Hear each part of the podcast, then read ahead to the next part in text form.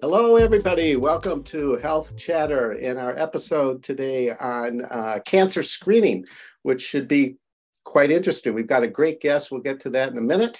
Uh, we have wonderful background people, as as some of our our listeners have noted before or heard from us before.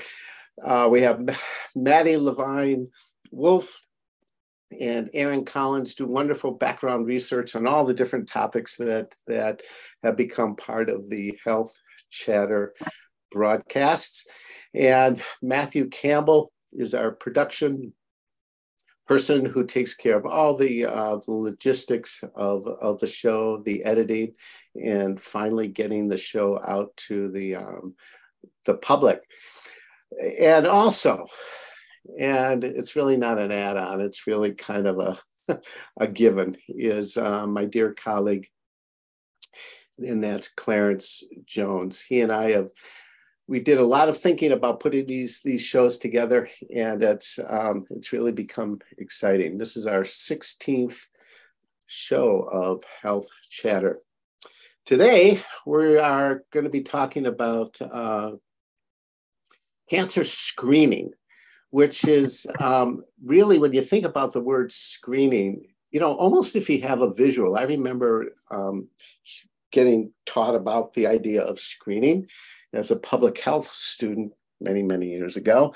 And if you think of a real, just a screen like on, on your door or on your window, um, the idea of screening, even in the in the health industry, is is not much different. In other words, uh, we test people and and we see who um, falls through the screen. Okay, and then the others are who we catch, okay, in the screen. So screening, almost by definition, is not a, uh, a perfect enterprise uh, for any of the things that we do in, in healthcare, but it's certainly a good tool. And it really focuses around uh, the prevention aspects of, of healthcare. Today, I have a wonderful colleague with me, Matt Flory. Matt and I go back quite a ways. Um, he's he's been, I think, almost for your entire career. Correct me if I'm wrong, Matt. In in the in the cancer arena, is that correct? Yeah. Wow. And yeah. So, I mean, uh, I had a few other small jobs out of college, but I've been at ACS now over 20 years. Right. You know, like you know, a grocery person or something, right? Yeah. something like. That. Something like that, yeah. Um, but Matthew is is a true um, public health advocate um, not only within the, the, the cancer arena itself, and is very, very well known in this arena, but in public health in, in general. He carries those torches proudly and um, is a good advocate and a voice. He's, uh, he's a past president of the, uh, the Minnesota Public Health Association, has, has been in various positions with the, the American Cancer Society here in in the state of Minnesota, and is is known nationally for for his work. He's also a very very strong um, policy advocate. We'll get into some talk about that as well. And so, thank you, thank you for joining us today. It's it's a pleasure having you. It's it's also great seeing you on our our broadcast here. Thanks so, so much for having me, Stan. So let me get the um, the the show rolling here. Um, when we talk about um, screening, we're talking about true prevention. Okay, right. so relate that to to cancer. When you talk about the prevention oriented things that you do in the cancer arena, what does it include? Well, f- first of all, um, I think you, you, really hit it early on that screening is about testing. Uh, and testing before people have symptoms. Um, you know, certainly if you have symptoms, you want to get in and get to a doctor, but symptoms are usually a sign of a cancer that's more advanced, of a cancer that may have spread, of a cancer that's more serious um, you know, it's at least going to be a more difficult treatment, if not a, a, harder chance of survival. So, the biggest, most important thing I want to get across to listeners today is don't wait for symptoms. Uh, you know, get into the doctor regularly. Yes, there are some generally recommended ages, but the more you're with a doc, the more that you're, uh, you know, regularly talking to a doctor, the more they can catch other things in your medical history and your family history that might, uh, you know, tailor that recommendation for when you should start, not just when someone should start. So the, the cancer screenings that we're talking about the most often to people uh, are breast cancer screening, cervical cancer screening, and colorectal screening. These tests have wide, uh, not only wide impact, but wide agreement on when people should start screening, on their efficacy, and we can catch cancer in the earliest stages. Uh, we're in a little bit more difficult space about prostate cancer, where we want uh, to make sure that people are having a conversation with their doctor uh, because of the potential for false positives and false negatives. We want a real thorough conversation about whether you should screen so that if you have a result, you, you can appropriately interpret that result. Uh, for people with a, a, history of smoking, we're talking increasingly about lung cancer screening. We're seeing some great um, results in terms of uh, lung cancer screening with uh, people that are past or current smokers in terms of finding cancers in early, more treatable stages and actually shifting uh, shifting the, their chances. Uh, and and really that in that space, that's new enough that we're even talking to doctors about that, saying, hey, make sure your parent, your patients that are smokers, that are former smokers, get screened. And you know, we've gotten some mild pushback from people saying, well, but is it going to make a difference? And the reality is, it's just it's newer technology. Uh, you know, we continue to study that one. But you know, breast and cervical cancer, I think people know about. Colorectal cancer, people know about colonoscopies. They're not crazy about it. Um, one of the things that we always try to make sure people know is there are other tests out there. Um, so we'll get back into that I think later as we get into the conversation today. At the Cancer Society, we're doing a lot of work uh, with health insurance companies, with medical groups to make sure doctors are up to date on the latest technology, but also uh, to share with them what we know uh, interacting with consumers. And we've been doing an awful lot of work, um, focus groups, and, uh, and, you know trying to figure out which messages make the best difference. Uh, the most impact, especially in light of the pandemic. People's health attitudes are changed a little bit. Different communities have different cultural sensitivities uh, you know, medical mistrust. So, you know, we're trying to give the medical profession the best advice possible, as well as reaching out to consumers to make sure that they talk to their doctor about what tests are right for them. So there you have it, the elevator speech for screening for cancer. That's the end of our show. No, I'm only kidding. well, good because there's well a few said. things I want to well, try to plug in here. well, well, said, so. Clarence. Yes, so so Matthew, I'm glad, as uh, Stan said, I'm glad that you're here on our show. And uh, you, you I, I kind of laughed when you said, you know, people have a uh, a a, a, a, uh, a struggle sometimes with col- uh, colonoscopies. I'm saying I know a lot of people that have a, a real struggle with uh, prostate cancer exams too. Right. But uh, uh, I want to ask this particular question. Yep. Knowing how how much these issues impact us, what do you what what what are people's um, fears in terms of getting the screenings? I mean, why why do we have such a struggle with people knowing that these these are major issues? Why do we have such a struggle with people getting screened? What is the what is your what is your research or has well, shown? I think the the biggest thing, honestly, is that um, uh, particularly if people don't feel like they have symptoms, they just kind of put it out of their mind. And I'll say, um, I don't like going to the dentist.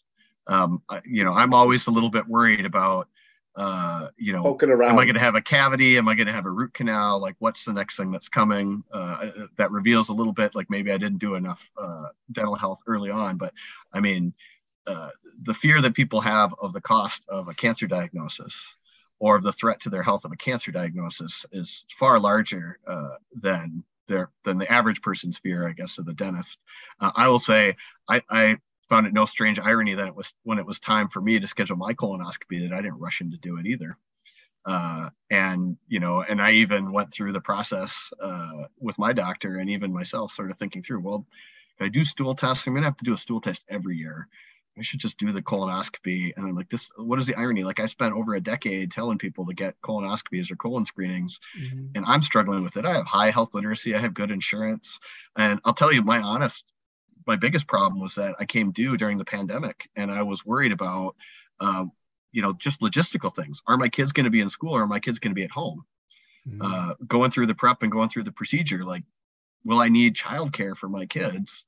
Uh, you know, and I did put it off a couple of months so I could get into the summertime when I knew they'd have summer camp. Mm-hmm. Uh, and sometimes people don't think, you know, it's not just fear. Of the expense or of the of the cancer sometimes it's logistical questions. You know uh, i think um, at uh, uh, gonna guess the hospital here i might get it wrong but i think it was at ridgeview at one point uh, uh, no it wasn't ridgeview it was it was, um, it was one of the health partner systems. They did some surveying and they found that they thought that all this cultural outreach is what was making a big difference in terms of their breast cancer screening rate going up. And what a lot of it was was that the clinic had recently gone to same day mammography, where in the clinic, if they found a woman that uh, was not up to date on mammograms, you know, fortunately, this particular location, it was in Minneapolis, uh, mm-hmm. over over at the University of Minnesota campus. Um, there was a mammography station just like in the same building and they figured out that they had about the same number of no-shows a day or empty appointments as they had people that were due and so they give them this little pink ticket and, and it, you know, it made it sort of like Willy Wonka's thing. Like, if you want to get, you know, you're due for screening, and if, if you want to get screened, we can get you screened today. That mm-hmm. actually was the, the biggest challenge for not just their Caucasian population, but some of these communities of color, especially in the Somali community. It was mm-hmm. things like childcare. It was mm-hmm. the fact that they had to come back for a second appointment. Mm-hmm. So, uh, you know, I think sometimes it, uh, you know we underestimate what these structural barriers can be like. Uh, single moms uh, you know don't ha- necessarily have a, a, you know another parent that can watch the kids. So getting back in for a second appointment might be a big deal. Um, i will say fear is a big thing and procrastination is real right? I, I put things off. Some of that was honest uh, procrastination about you know logistics. Some of it i just wasn't excited about getting a colonoscopy. And we find we call them the worried well the unworried well um, I don't have symptoms, but like I said at the at the top of this, you don't want to wait till you have symptoms. Symptoms are usually a sign that you've got a, a bigger problem. And I think to Stan's earlier point, um, we've under under explained prevention opportunities uh, mm-hmm. uh, with cervical cancer screening and with colonoscopies. You can find precancers and you can deal with them. And you know we have almost no cervical cancer uh, in the United States because uh, cervical screening is very common. That's not the, the case in the in third world countries. In a lot of places mm-hmm. where people don't have regular access to primary care, cervical cancer um, is very serious. It's much more common and it, it kills a lot more women. Um, and so that's something that we have to take into consideration when we're reaching out to immigrant populations is to help people understand that we have access here and that we can make a difference and that, you know, uh, talking about cancer is not going to bring it uh, down on you uh, and that a regular conversation with a physician can help them understand not just what when you're of age, but mm-hmm. frankly, what what else might be going on, so they can give you good advice. Did I answer your question, Clarence? Maybe I should. You did. You did. and less. you know what? I, I, just want to. I want to tell you this. The, the other part that I, I think is is uh, important and exciting for me is your comfort in talking about diversity you know it, you know a lot of times when we get into these kind of conversations there there are differences between you know the majority population and and and the uh, bipoc community. And people don't you know they don't want to enter that conversation so comfortably. Right. but uh, i appreciate the fact that you were able to enter that conversation i'm trying. As a white man that's the best we can do. We could try to show our receipts that we're we're working through the process here. I know that uh, sometimes it's actually the well-intentioned people that are the most patronizing yeah. Uh, so I try to do what I can. I will say uh, for people that are nervous or afraid about colonoscopy, first of all, my experience was that the prep was the worst part of it, and I didn't mm-hmm. think it was that bad. I think people have variable experiences. Um, I will also say that they found a polyp, and that 20% of the type of polyps they had that they found do go on to cancer. So I I believe it's very possible that I prevented a cancer. Mm-hmm. Um, you know, it was better to find it uh, as a right. pre-cancer, you know, five or 10 years before. And I think the fact that I got screened before 50 made a difference. If I'd waited till I was 50, that mm-hmm. might have not been a polyp. It might have been something else. I don't know that for sure. Uh, but it made a difference. Now, I will say for anybody that's nervous about that, if you're not having symptoms and you don't have a family history, talk to your doctor about stool mm-hmm. tests. There are so many different kinds of stool tests. Everybody knows about Cologuard because they're uh, advertising on TV, but there are mm-hmm. lots of mm-hmm. stool tests. Some of them you have to do every year. Some of them you have to do maybe every three years. They can be done in the privacy of your own home. Uh, many of them do not require a full bowel movement. It's more like a paintbrush. You know, there's an ick factor, so some people actually don't like the stool test either. But mm-hmm. I mean, it's just like a paintbrush. You stick it in a little tube, you bring it back, or you toss it in the mail. Um, mm-hmm. You know, the right test is the test you get. We'd rather have people get stool tests. So stool tests are just as good as colonoscopies at catching cancers early. The difference is the colonoscopy can find that polyp and ju- they can just clip it out right away. Right. And if you have a positive stool test, then you need to schedule a colonoscopy. So it's not a surefire. Hey, I don't have to drink the Kool Aid. I don't have to Mhm. deal with uh, a couple days in the bathroom before I go in for this test. You're going to stick what where. Um, but I mean, it the right test is the test you get done. If if a stool test is what you're comfortable with, we'd rather have you get in and get something. And you know, I, I don't have a bar chart for you today, but that you know, those early detections with stool tests. I mean, those make. In fact, the uh, the the early studies that showed the efficacy of stool tests, they started here in Minnesota. Tim Church over at the University of Minnesota test, uh, published one of the first papers showing stool tests can save lives in colon cancer. So uh, that's a test that's good if you're, you know, either the, you know, either the time factor of like getting, you know, especially for people that have shift work, getting a shift off, or you Mhm. mean you're going to have to take some time off. Like the best advice I can give to anybody doing a colonoscopy, do it Monday morning, uh, so that you can spend the weekend uh, while while your system's getting cleaned out. Don't wait for the middle of the week. And I'll say I made the mistake of scheduling it at noon. You Mhm. can't even drink water for like the three hours before. So Mhm. uh, not eating was not my issue. It was not even being able to drink water. So I'll never do a noon colonoscopy again. You do them right away. uh, the thing is, like, colonoscopy freaks you out. If you got no symptoms, talk to your doctor about whether you could do a stool test. Well, Right? I mean, that's an option. Yeah. So one of the things that, that you mentioned, you said, you know, you you you got yours before you were 50. Yeah. Uh, there are there are differences sometimes in, in different Oh, yeah. communities in terms of the screening, uh, in terms of age. Uh, could you Yep. talk a little bit more about that? Yeah, well, um, what we're most focused on is personal medical history and family history. And when we talk family history, we're usually talking first degree relatives. So not like your second cousin uh, or even your cousin, but really siblings, parents. Um, i- i- if you have, uh, especially if it's more than one, uh, first degree relatives, like I said, siblings or parents, uh, you definitely want to talk to your doctor about that because they may may bump back uh, when you get screened. Uh, they may also uh, set the age of screening based on the first time they caught a polyp or a cancer. For example, with colorectal cancer, um, that's true also for breast cancer screening. Uh, my wife has a, a number of first degree uh, relatives, and she sits right on an edge, like for risk between high risk and so she was getting mammograms uh, before the age of 40 even. Uh, and you know those are conversations again you have with your physician because they need to let you know not just what the tests will tell you, but sometimes these tests are not perfect uh, early on, and so we have started to worry about uh, overscreening. Uh, we're starting to worry about anxiety, um, and certainly when we come to uh, lung cancer screening, you don't want to go through a lung surgery uh, if you don't have to. Uh, and it's great when you find out things are benign, but a lung surgery is a pretty significant surgery. So that's why right now for lung screening, we're not recommending these for uh, for people uh, we'd say like at our low risk, uh, because not just the cost of the procedure, it's the, the medical procedure you go through. If the chances are very low that you're going to have a lung cancer or a nodule they need to remove, we just don't want people to go through that. So we spend a lot of time, and we've actually seen some of the guidelines shift in both directions. Um, or uh, you know some modest disagreements, but uh, everybody agrees that breast cancer should be discussed with women at age 40, and that if you have a family history, that maybe you should start before 40. But when you start, it's going to be a little variable doctor to doctor, and that's okay. They're not necessarily giving you bad advice. They're trying to make sure that you, as a patient, can make a decision that's informed. That you understand that some of these test results might just require follow up, and that follow up may not mean that you have cancer. Um, and we don't want to do surgery. You know, with prostate cancer, sometimes we find cancers we can watch. We don't need to necessarily do treatment. Uh, and uh, yeah, I've got a, a, really close friend, my high school uh, cross country ski coach. Uh, he's going through prostate cancer treatment right now, and he's uh, really worried about it. And he's not worried about dying. He's worried about treatment. He's worried about the side effects of treatment. He's not excited about it, but uh, you know, he reached out to a couple folks. He talked to me. I connected him to. there's another guy he coached in high school that's a, a urologist and I said, you know, Rick, I, like I don't have the clinical expertise, and you got to find out if this is a fast growing or a slow growing. And I know you, you, you know, this is not just a high PSA at this point. Like you're you're using medical terms. Let's talk to Steve. And so he talked to our friend, and he said, no, no, you got to get that out.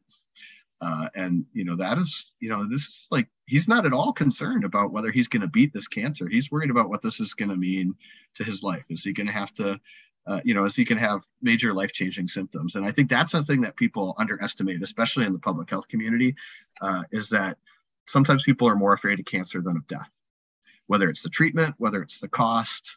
Uh, and so we need to have some humility, not just to say, why wouldn't you do this? Like everybody's in a different life situation. Uh, like I was saying before, like it's it, it's the most ridiculous thing in the world to not go to the dentist because you're worried that you're going to have dental problems. Like the longer you wait to go in, the more likely that you're going to have problems. That's the same way it can be with health. That's so why I want you, people as much as that, possible. You know get that message. That message seems to be kind of at the core. Um, dentists you know, if we keep using that analogy, dentists are um, are pretty good at saying you should get a a, um, a checkup every six months. Okay, all right, cleaning and the whole nine yards. Um, and yes, the poking around is what can can kind of freak people out. Okay, so let's talk about cancer.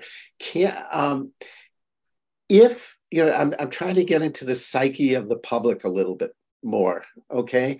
Um, you know, it's one thing coming at it from a public health point of view or a medical point of view. We're saying, yes, you should do this. This is why you should do it, et cetera, et cetera. But the psyche of the public is um, am I going in to determine whether or not I have a, um, a death coming up for my life here? Okay. Because cancer has that just in general has that kind of stigma around it. Oh my God, I don't want to be labeled as having yeah. cancer. Okay. And what does a screening test do? It determines yay or nay, right? Or a level of. And that that can be frightening to people. So how do you guys deal with that kind of thinking? Well, I, I think one of the mm-hmm. things we're trying to do is to help people understand how common cancer is. Um, there are some cancers people talk about. People talk about breast cancer a fair amount in this community, and we've got over 40 or 50 years now of breast cancer awareness in October. The color pink, you know, some people are uh, almost sick of it, uh, and uh, other people are glad to see it. Um, but a lot of other cancers, uh, cancer survivors feel overlooked, and people don't realize how common this is. Like one in three Americans, one in three Minnesotans, at some point in their life will face a potentially serious diagnosis. Um, and many of these are screenable cancers, which we could have caught in, er, in earlier stages, and we are catching. It, it's one in eight women will face a, a diagnosis of breast cancer.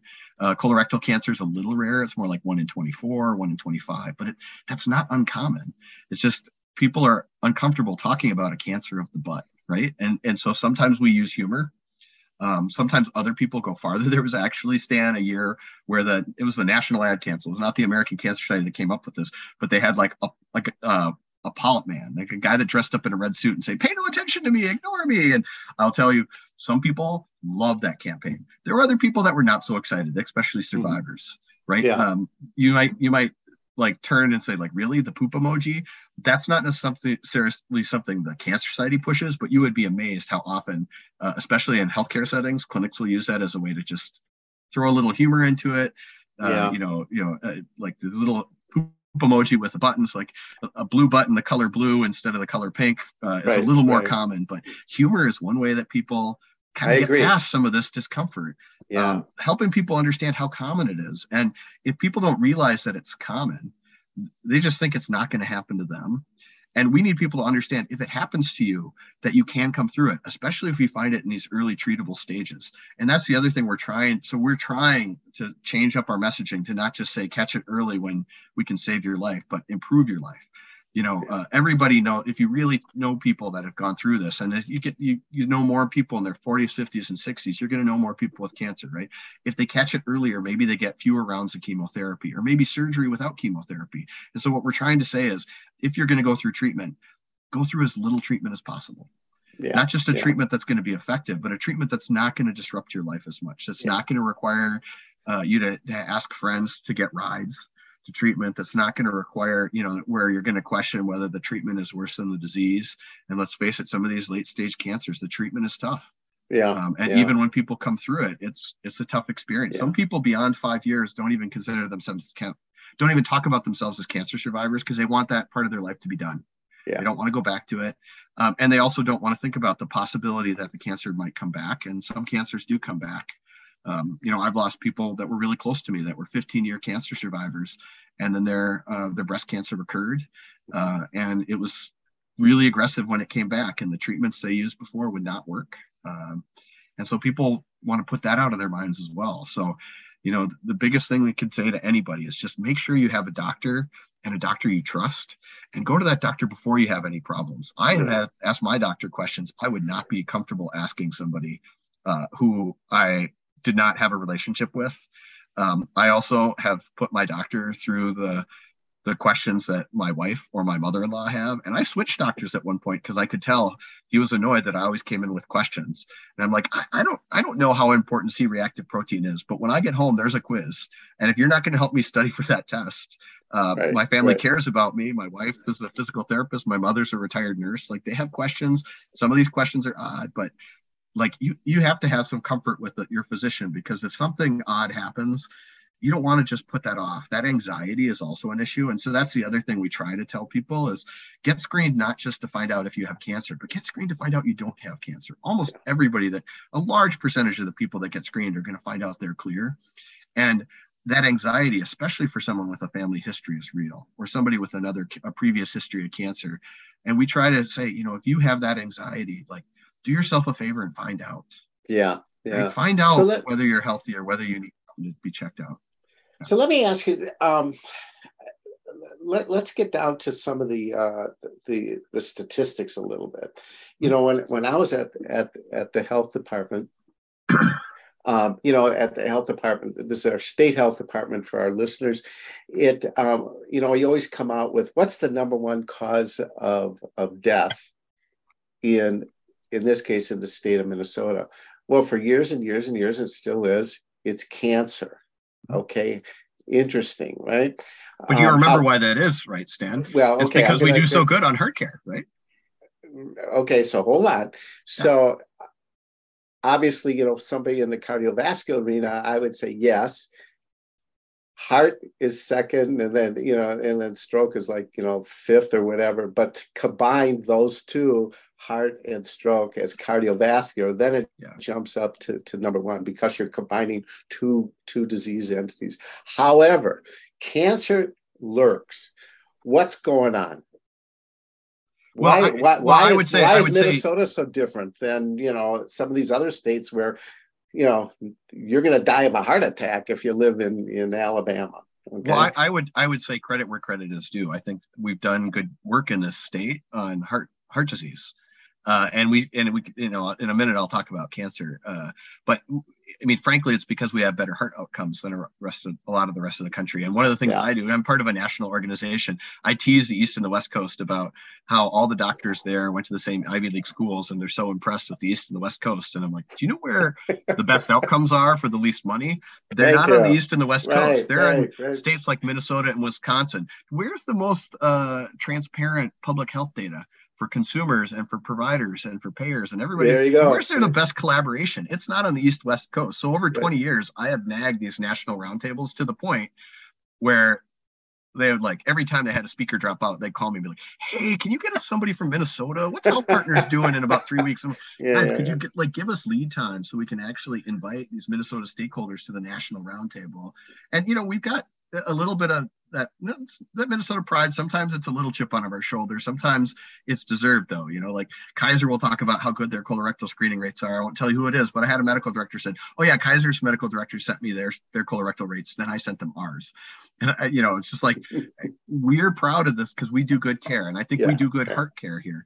In terms of cancer, uh, we do have a few things that yeah, you know, in Minnesotans, uh, over the years, like we've slipped from the, the healthiest state in the country we eat a little bit more, we drink a little bit more. So, you know, we have some some obesity rates that are not the worst in the country by far. Yeah. But yeah. they're they're creeping back up there. And you know, a fair number of you know, people say obesity and cancer, like that's heart disease, that's diabetes. And like, that's the problem. You're thinking only about heart disease and Correct. diabetes. And you should we, also be worried about heart disease and right. diabetes. So we like, did a good job on the on the cardiovascular side, right? You did.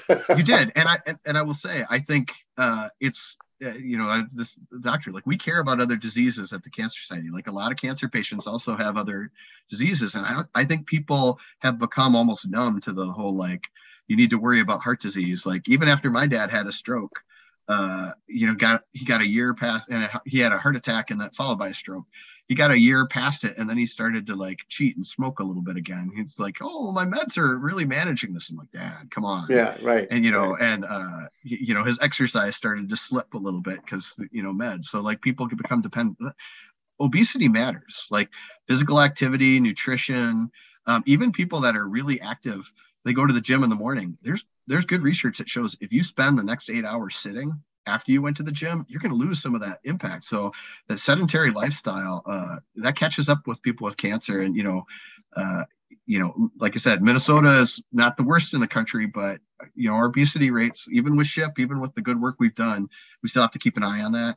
Um, we've seen uh, really uh, a, a sharp increase over time in HPV related cancers, and really the cancers that men get head neck yeah. cancers. So we're at a point, you know, we have cervical screening as well as the HPV vaccine to deal with cervical cancer. And that cervical cancer, I do think is important. And I want to come back to that later. But with HPV, there are six different cancers we can vaccinate against. Um, and some of the, you know, 90% of these cancers that are HPV related, we could prevent. And uptake for HPV vaccine is still not what it could be. And last time I was checking Minnesota data, it's like one in four kids by age 13. Not bad by age 18. It's more like half.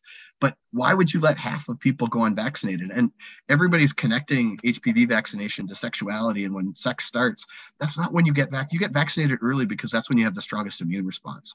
We don't say three shots after 15 and two shots before 15 because we're worried about 15 year olds all going out and having sex it's because of where they're at in their adolescent development. It's about immune response. The strongest protection is before age 13. So ACS recommends 9 to 12. And you know, I'll say like come back to it, just Stan like from a screening standpoint, we don't have screenings for five of these six cancers. We have it for cervical cancer. We don't have a good screening for head and neck cancer. And those head and neck cancers in men are on the rise uh, related to HPV. And so uh, we got and we have the tools to deal with it, but we just, you know, from a from a prevention standpoint, but there's still too much discomfort, even in the medical profession. Like, is this going to become this big conversation? Are the parents going to start asking me why I think you know what, what I think about the sexual behaviors of their kids. And I will say HPV vaccination is not just for high risk, at risk youth. It's for everybody. My daughter is 11. She just got her shot. Um, I actually had a long conversation, not a long conversation, but in depth. I was like, wait, you got two shots? You should have gotten three shots. And then I went back to the practice and I found out there were, you know, there was some concern about how many shots kids were getting. They did one of the other shots early. Um, so you know, it's really important for people to get that HPV shot. Yeah. Both yeah. not just because somebody could be a carrier, but if you've got sons, they need to get that shot so that we can, you know, there's just a huge spike. We got good data from the Minnesota Cancer Registry showing those head and neck cancers are going up. So, uh, and we don't have a screening for that. So the places where we have screening, we just want to make sure that people are talking to their doctor about when should they start, what their risks might be. You know, uh, you know, uh, African American men, especially, should be talking about prostate, prostate cancer because that's a little bit more common. Um, you know, we want to make sure that women understand that cervical cancer screening is not just something you do as part of reproductive health, that women continue to get cervical screenings all the way to age 64. And that's another real problem we so, have is that a lot of people are associating pap smears and HPV tests with reproductive health and think, oh, well, I'm yeah. past menopause. I can stop that now. And you know that's that's a, a, really honest misconception even like in our earlier messaging we haven't had to do this for a while making sure that women understand they also have colons because some people are confusing colons and prostates uh, yeah. not everybody yeah. completed yeah. you know not everybody even who completed high school had good biology teachers right so um, uh, you know, medical professionals look at me strange sometimes when I say that. I'm like, it comes up in our focus groups, right? Like, yeah, women yeah. have colons too. Um, it's because they're confusing a colon and a prostate. So I think yeah. just making sure people have good information is important. So let me. So here's, you know, again, I'm thinking it from a kind of a um, a public psyche. Um, and we can we can do comparisons here if we deal with um, heart disease, you're dealing with your heart. As soon as you say cancer, however, you know, somebody could say cancer seems to be affecting our bodies everywhere. Okay. So, you know, you're talking about breast, you're talking about prostate, you're talking about lung, you're talking about skin, you're talking about oral cancer. It's really complicated. It's like, yeah. it's, it's, it's like, it's, it's almost a systemic it can be uh, cancer can affect you systemically almost anywhere within well, within within your body. Okay. I mean, I mean, at a, at a base biological level, it's about cell reproduction that goes Correct. So really, any plate like your whole Anywhere. body of cells, there are hundreds of cancers. And I think the other thing, Stan, that is not well understood, even in in primary care, you know, even among physicians necessarily, yeah. is how different two different breast two different breast cancers or two different colon cancers. Exactly. There are very there are some ca- breast cancers that are highly highly treatable. We're talking about like 99%. If you have triple negative breast cancer, that is much harder to treat. There is there is much more research in that space because the outcomes are worse. And guess what? Triple negative breast cancer much more common in the African American population. So we there you go. We don't so know why.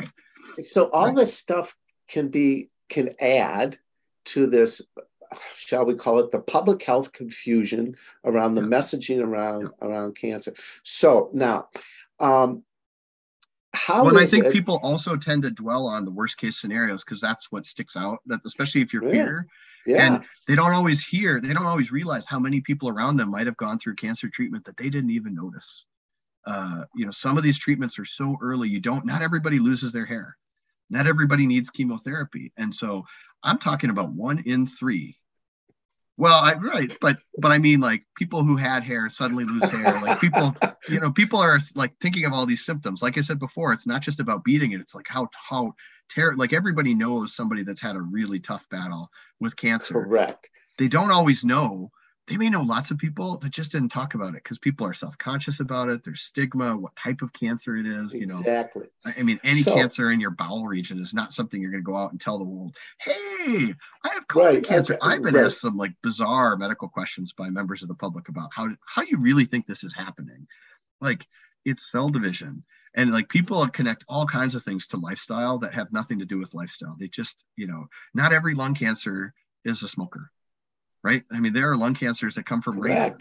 Yeah, there are they don't know where they that, come from. Yeah, mesothelioma is like, uh, you know, attached to all kinds of other things. So it's not all like, and and there's so much stigma, especially certain cancers, where people are attaching to like how, like, what did you do to get it?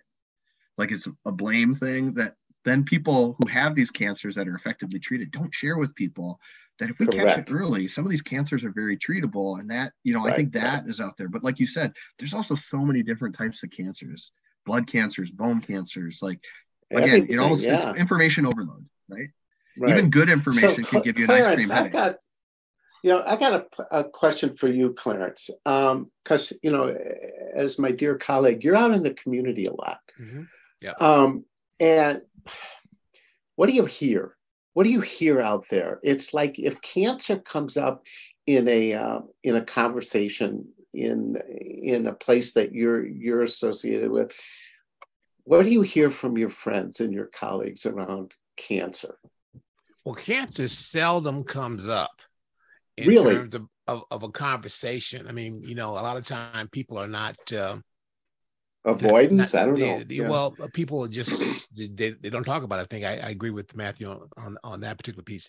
Uh, except prostate cancer, when you uh, when you talk to men about prostate cancer, there is a response. There is a response. And I think that response is probably because they don't want to do it or because they know somebody that's that's had it or they may have experienced it themselves. And so it's probably, you know, as as we were talking, it's probably one of the few cancers that men are sensitive and aware of because uh, they have somebody in their family that has probably experienced it or because they are afraid of the consequences of it. Yeah, you know, yeah. Uh, there you go. And so people are saying, uh, "I don't think I want. I don't think I want to know because you know it's gonna mess with my sex life." You know, and I think, and, and, that's really that's really where a lot of guys go right away.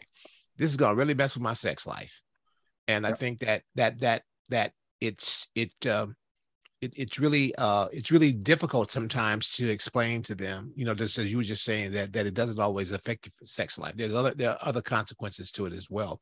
But so the question is, uh, it's not often discussed. Uh, when it's discussed, it's usually um, kind of like, yeah, I know, but, and so it, it it's kind of on on the practitioners, medical practitioners, to really kind of help to sort through that and, and kind of navigate through that to get them to understanding what are the real consequences of it and what they're fearing is not necessarily what is going what is what is true yeah. Well, I think yeah. I think Clarence, what we need to do as much as possible when people have questions, to not just answer. In addition to giving them the good information we have, is, is like, do you have a doctor that you trust? Do you have someone you can talk to? And we need to work with the doctors to make sure whatever they come in for, make sure you talk about everything they need, mm-hmm. not just. And that can be a challenge for doctors. So a lot of what we do at the Cancer Society is provider education, working with nurses as well as doctors because the nurse gets more time with you than the doctor. The doctor might be rushing around. Like, I, you know, I often, my doctor is five minutes late mm-hmm. and trying to get on to the next thing. And I got to try to figure out what questions I'm going to get answered uh, as, as much as he's going to try to figure out what to communicate to me. And I think to some degree, it's good to hear there's awareness at least of prostate, but I understand that that creates fear. I'm sorry, but you, but, but, I think you, you, you just said something that's very, very important. It's like, what doctors can you trust? Right.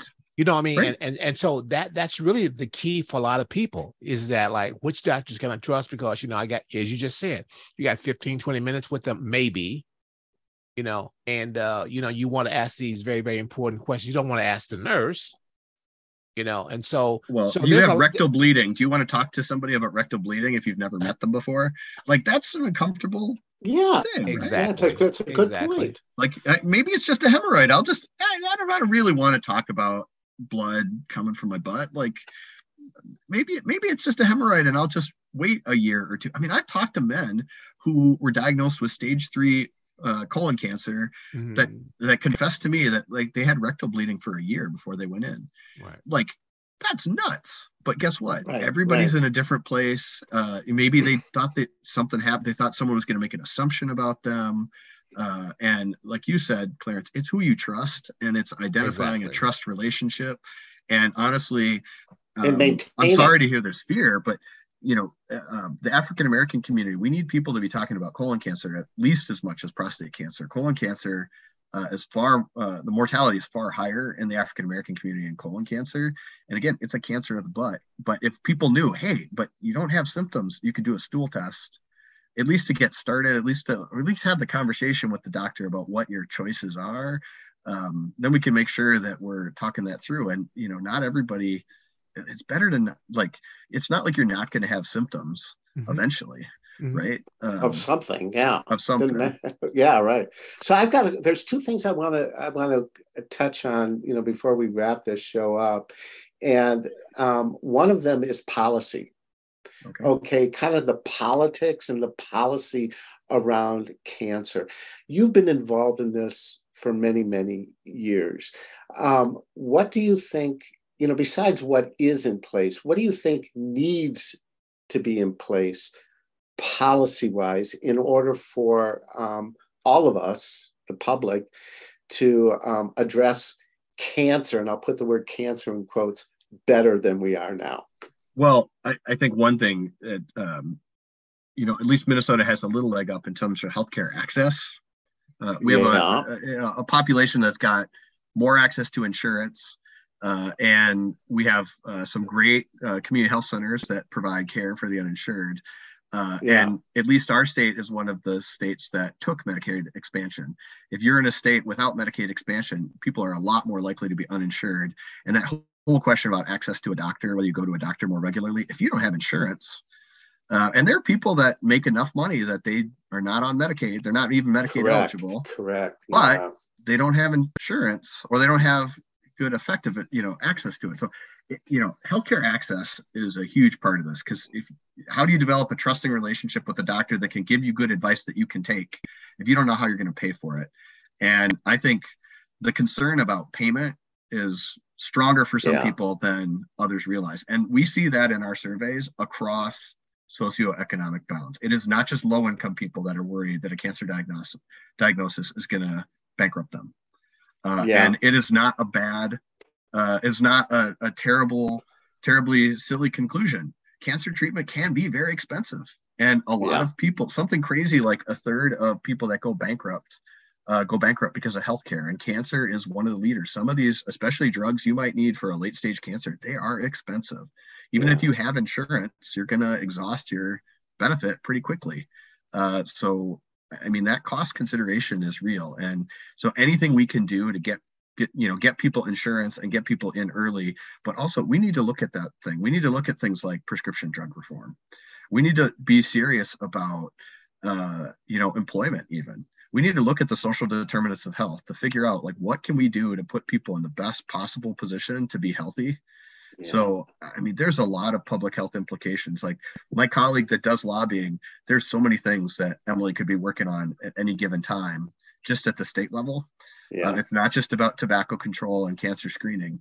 It's you know we're weighing in on paid medical leave. We're weighing in on some of these other things because those things matter right? And i think uh, you know, it's, you know, we, frankly, the biggest investor in cancer research right now is the federal government. And that makes a big difference. But we need to think beyond research and discovery space. We need to think, how do we make sure that patients get access to those research trials?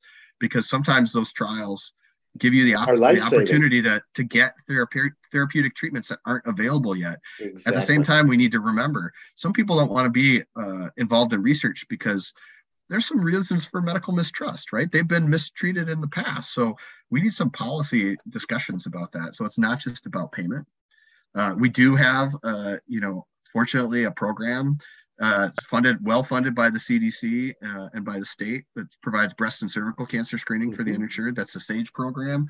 Uh, you know, anybody in the state that does not have breast, uh, you know, does not have insurance coverage, have them call that health department at 1 888 643-2584. They can find out if they're eligible. They can schedule them. They act as a There's also the Sage Plus. The Sage, Sage Plus, Plus, program which, goes hand in hand with that to, to look at cardiovascular screening. Now, I would say, so, I mean, that program is great. It's not funded as well as it could be. Uh, Absolutely. It, it, could be better. And that gives us breast and cervical uh, that doesn't provide any screening, uh, any colorectal cancer screening. We don't have a funding Correct. for that. That we're struggling with that, right? Yeah. You know, I mentioned before lung cancer screening or prostate cancer screening, as Clarence was talking about. So, you know, it's great that we have opportunities for breast and cervical. We need those opportunities in other spaces. And what we're trying to figure out at the Cancer Society is is the opportunity. Should we go disease by disease or even cancer by cancer, or do we just need to take access on more directly? And I think that's yeah. one of the biggest problems. Um, but it, it, gets beyond cancer specific things to these social determinants of health, like even yeah. to the extent that people have good housing or not. You know, like how you, your sense of community. The Minnesota Public Health Association just passed a resolution on voting in public health because Correct. voting right. yeah. gives people a sense of identity, a sense of connectedness. That's that's critical to looking after yourself, to feeling like your community cares for you, so that you can reach out to someone in your community and get help, including a physician, um, if you don't vote, you don't have the opportunity to vote. You don't have voice to make it clear what your community needs. Different communities have different needs, right? We need, yeah. we know that to get this message out in cancer screening, we need to adapt our messages, not just to say how is uh, cancer impacting the African American or the Somali or the Hmong community, but to understand what sensitivities those communities might have. And as we learn that, we're sharing that with policymakers too, so that they can understand hey, you can't just assume one one size fits all. Uh, during the pandemic, we told people to stay home for a while. So there was a, a time period where everybody was delaying cancer screening, even the people that were getting it. When they came back, you know, screening rates bounce back. Cervical screening has not bounced back the way that breast and colon screening has. I don't know for sure, but we think we know. It's because would you sit in a primary care office where somebody might be coughing with potential COVID. They're right, waiting to find out if right. they have COVID. Like right, I was careful. Yeah, it, yeah, it, was a while yeah. before I, I, went to the state fair this year. The first year I did not go to the state fair. I wasn't ready to come back. Right. Right. People were risk averse. So readiness factor. You can get a mammogram by going to a breast center, but cervical screening happens in a primary care setting. So it makes sense that women didn't do that, but that makes us worried about a cancer that we largely prevent because we catch these precancers. That those screening that those cancers are going to go up, and it's not just death; it's the risk to fertility right? Yeah. So some of what we're trying to talk more uh, about cervical cancer screening to address that gap is, hey, this isn't just about protecting your life; it's pr- protecting your fertility. Like if you're in your 20s, do not skip these. You know, and we're really focused on 25. Some people are saying 21. Uh, we think that HPV vaccination is helping us push up some of the age. We're a little worried about overscreening, but if you're in your 20s, don't skip those doctor visits. If your doctor tells you you should get cervical screening, you should get it. Uh, and and again, also as you get older, it's not just about it's not just about pregnancy like we want to make sure that any you know that if you have precancers in your 40s 50s or 60s we catch those early as precancers you don't have to deal with a cancer treatment that you may beat the cancer but like i was saying before we want you to have the best quality of life possible as few treatments as so, possible that kind of thing. So if you know we're going to wrap up here. So um we always end our health chatter shows. And keep in mind this is a podcast and so it's like we, we want to end it by saying what's the one thing we in the podcast arena can do to help um, this subject matter go forward go forward in a positive way. What what do you think is like the one thing and and we'll we'll focus on that. We'll try to we'll we'll take that and carry it forward. What do you think that might be? I would encourage everybody listening to this to learn more. There's always more to learn. I've been working at the Cancer Society for 20 years. I'm, I'm learning more stuff all the time. Uh, mm-hmm. Uh, and there are some great websites out there. There's our website at www.cancer.org, or uh, the NCI website is great. That's uh, cancer.gov, uh, mm-hmm. CDC website. These are all great, reputable websites, Department great information the Minnesota Department of Health website, fantastic. We have uh, like when I talk to other parts of the country, I brag about brag up how much publicly available data we have on everything. Like I could tell you the HPV vaccine rate in some zip codes in the metro area. Yeah. Like, and we do it by 13. We don't do it by 17. The recommendation is by 13. And that's, you know, our, our health department's just better at collecting and publishing data. Our health providers are better at, you know, not everybody has community measurement data that shows them uh, you know, who's doing the best job at treating stuff. But get that yeah. information. If you're not a web savvy person, you can call our 1 800 number. It's 1 800 227 2345. Uh, to this whole question about cancer screening, uh, we worked with some of the local health systems and put together a website that's mncancerscreening.org. Great website that you can go to not only to learn about cancer screening, but to find out uh, find you know you can type in your zip code and find examples of places where you can get cancer screening in your community so i just think that information is good. I think tagged on to that or some i was like find a doctor you trust. Yeah. Find a doctor you trust and see them regularly so that any little thing that comes up and that's as much about finding out what you don't have. It's about relieving your anxiety about something um, as it is about getting it. Don't wait to, to get to a certain age talk to your doctor earlier on to see, you know, and Clarence, we were talking, we used to talk about how colorectal screening should be happening earlier in the African American population, that we knew African Americans to get screened at 45. When we really dug into the data, we decided everybody needs to get screened at 45. So that's a recent change. Even some doctors are not catching up to that. We know because I've been talking to all these Minnesota health insurance companies, they will pay at 45. Don't wait till 50 not only don't wait till symptoms, don't wait till 50. What we saw, what we could see, because we have good community measurement data, I asked them to pull it one year. When the screening range was at 50, most people are waiting till 55. They're putting it off. They just don't want to get a colonoscopy, right? Um, like, and it was, it wasn't bad. It was like 50%, 50 or 60% at 50 and then at 55 it would jump to like 65 and then it would get to 70 or 80 like that's that's pretty good but they were putting it off we need people to start earlier. We need people to have that conversation at 40 to see if they have a family history and to get that screening at 45. Because, like I said, if I had caught that polyp five years later, it might not have been a polyp. It might not have been a precancer. Yeah. And, you know, Clarence, last words. I really appreciate this conversation. I mean, there's been so much that I've, I've learned, and I again I appreciate the the candor in which you've you've talked about this topic and i think that this is the kind of thing that we need to have more more candid conversation so that we can do more things more effectively. So thank you. Well thanks so you know, much for having I, me today. you know matt uh, uh, you know I, I will say that it came out loud and clear today. Your um, your passion about the, the subject matter and, and your knowledge about the subject matter but also as a, a true public health advocate and um, and I truly, truly thank you. You're you're a gift to our community, and and thank you for for it. We um, like for many of our our great guests, we reserve the right to to invite you back because uh, I'm sure there will be other happy, topics happy that come up all of a sudden, and we'll say, "Oh my God, we have to call Matt." to get the get the scoop on this. So stay tuned for well, that. And if so and you. if I think that there's somebody, uh, and there often is the case, especially on uh, specific topics, that can do a better job, I'll make sure uh, to put you in touch with them too. You let us I think know. I know this group, so I know that you all know how important community health workers are, but just wanted to sing that, that additional praise. I think our healthcare system needs to listen to them and not just uh, uh, work with them as translators or community ambassadors, but they have the cultural and, and uh, they have the literacy. We need to yep. tailor our messages to different communities. And we need to understand Minnesota is a diverse place. We have more and more immigrant populations, and we need to approach people where they're at and work in partnership with those communities. So, uh, really, we just want to add that extra tag. Thank you, thank you, thank you. To our listeners, thank you for listening to our, our health chatter discussion today on, on cancer screening. We hope you you listen to some of our other shows as well. We have other great shows in, in the queue, including a show coming up with a um, an author, Katherine Standefer, who's written a great book called Lightning Flowers, who's actually gone through some of the issues not cancer wise, but issues dealing with um, health insurance, et cetera. So stay tuned to that. In the meantime, keep health chatting away.